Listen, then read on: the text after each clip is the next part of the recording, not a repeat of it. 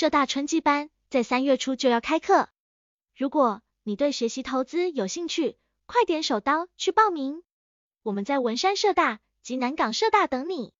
分享开始之前，我们要跟各位讨论一个有关气球的问题。对，就是气球，但不是晚上用的气球，而是最近入侵到美国的中国间谍气球。二零二三年一月二十八日，一颗间谍气球进入美国领空。因为这颗气球具备太阳能板、摄影机及监视设备，并且明显可控制方向，让美国从气球进入领空就开始密切注意。而间谍气球在一月三十日离开美国领土后，一月三十一又再次飞回美国爱达荷州上空，再次进入领空的气球，让美国军方及五角大厦为之震惊。当下军方向拜登发出警报，拜登也下令可摧毁气球。并且在气球行进路线不可进行任何活动，或传递敏感却未加密的讯息。但这次的气球事件会被全球放大检视的关键，在于气球飞到美国蒙大拿州上空，该区域驻扎三四幺导弹联队，是美国拥有洲际导弹的空军基地之一。五角大厦官员表示，这次的气球事件完全不遮蔽，并且明目张胆，但因为这颗间谍气球的起落架大约有三辆工具大小。贸然击落的碎片可能会伤害到平民，因此美国军方迟迟没有执行拜登的击落气球命令。期间，共和党员开始批评政府的无作为，并且布林肯也被迫取消中国拜访行程。最后，在二月四日，美国两架 F 二二战斗机终于起飞，并射出一枚响尾蛇空对空飞弹，将一万八千米高空的间谍气球射下。你知道吗？一颗响尾蛇飞弹成本为三十八万美元，大约新台币一千多万元。一颗大型氦气间谍气球造价约新台币四千多万。因此，我们可以发现，这次的事件烧掉了将近新台币五千万。但重点不是五千万，重点是我们发现，就算没有战争，空军还是会在平常发射一千多万的飞弹。因此，在全球不断支援乌克兰军事武器下，美国及欧洲势必要启动军事武器的库存回补，因此建议可多多在今年关心军工类股，例如以雷达及导弹为主的国防承包商雷神，美股代码 RTX。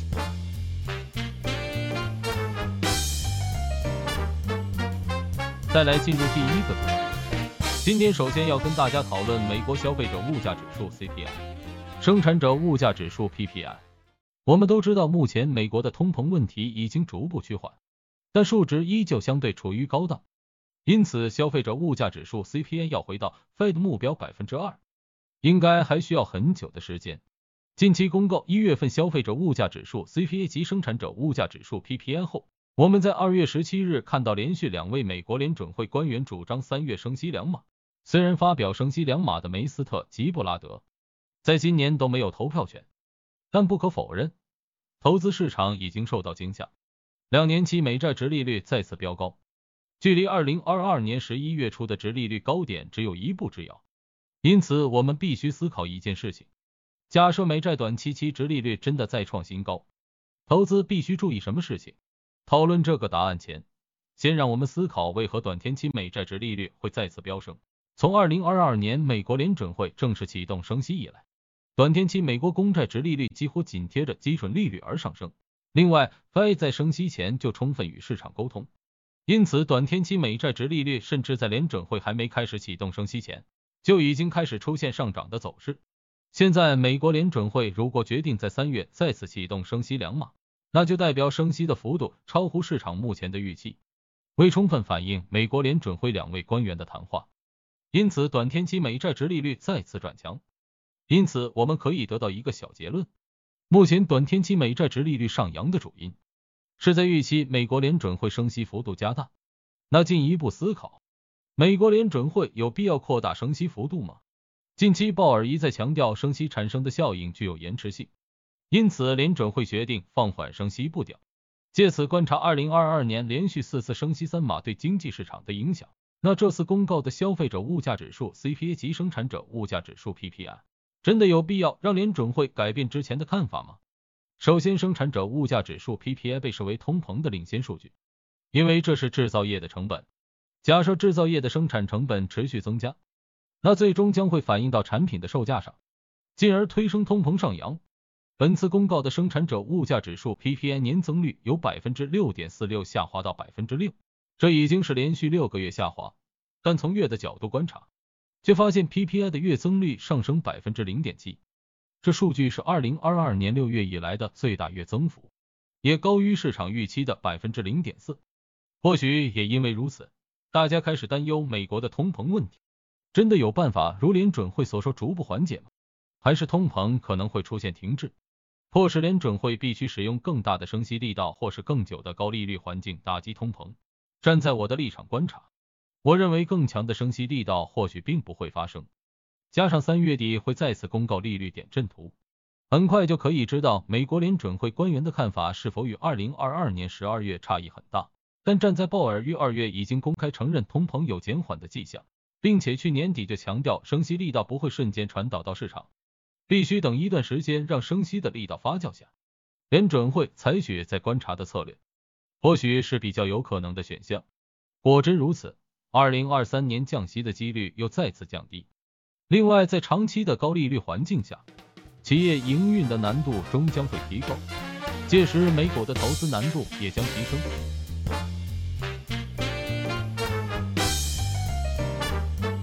进入第二个要讨论的话题。根据过往的惯例，美国现的海运长约会在每年的二月启动谈判。本次谈判前，好事多就对外宣称，期盼可以将运费对半砍，借此解决目前物价飞涨的问题，让好事多的商品可以停止涨价，甚至降价。但这有可能吗？对半砍？我们必须强调，今年的确有机会，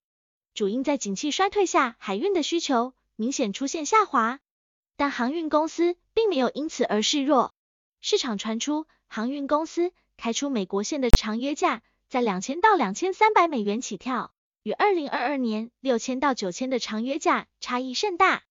但与二零二一年两千五百到三千美元的报价就相差不远。不过，其实二零二零年疫情前美西线的报价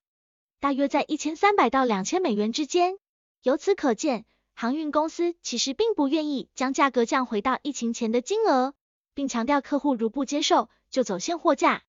未来假设需求回温，航运公司将追加旺季附加费。这样的变化，在上次我们讨论马士基曾经提到，二零二三年航运业者想要跟去年一样融景，难度很高。因此，远航为主的长荣、阳明，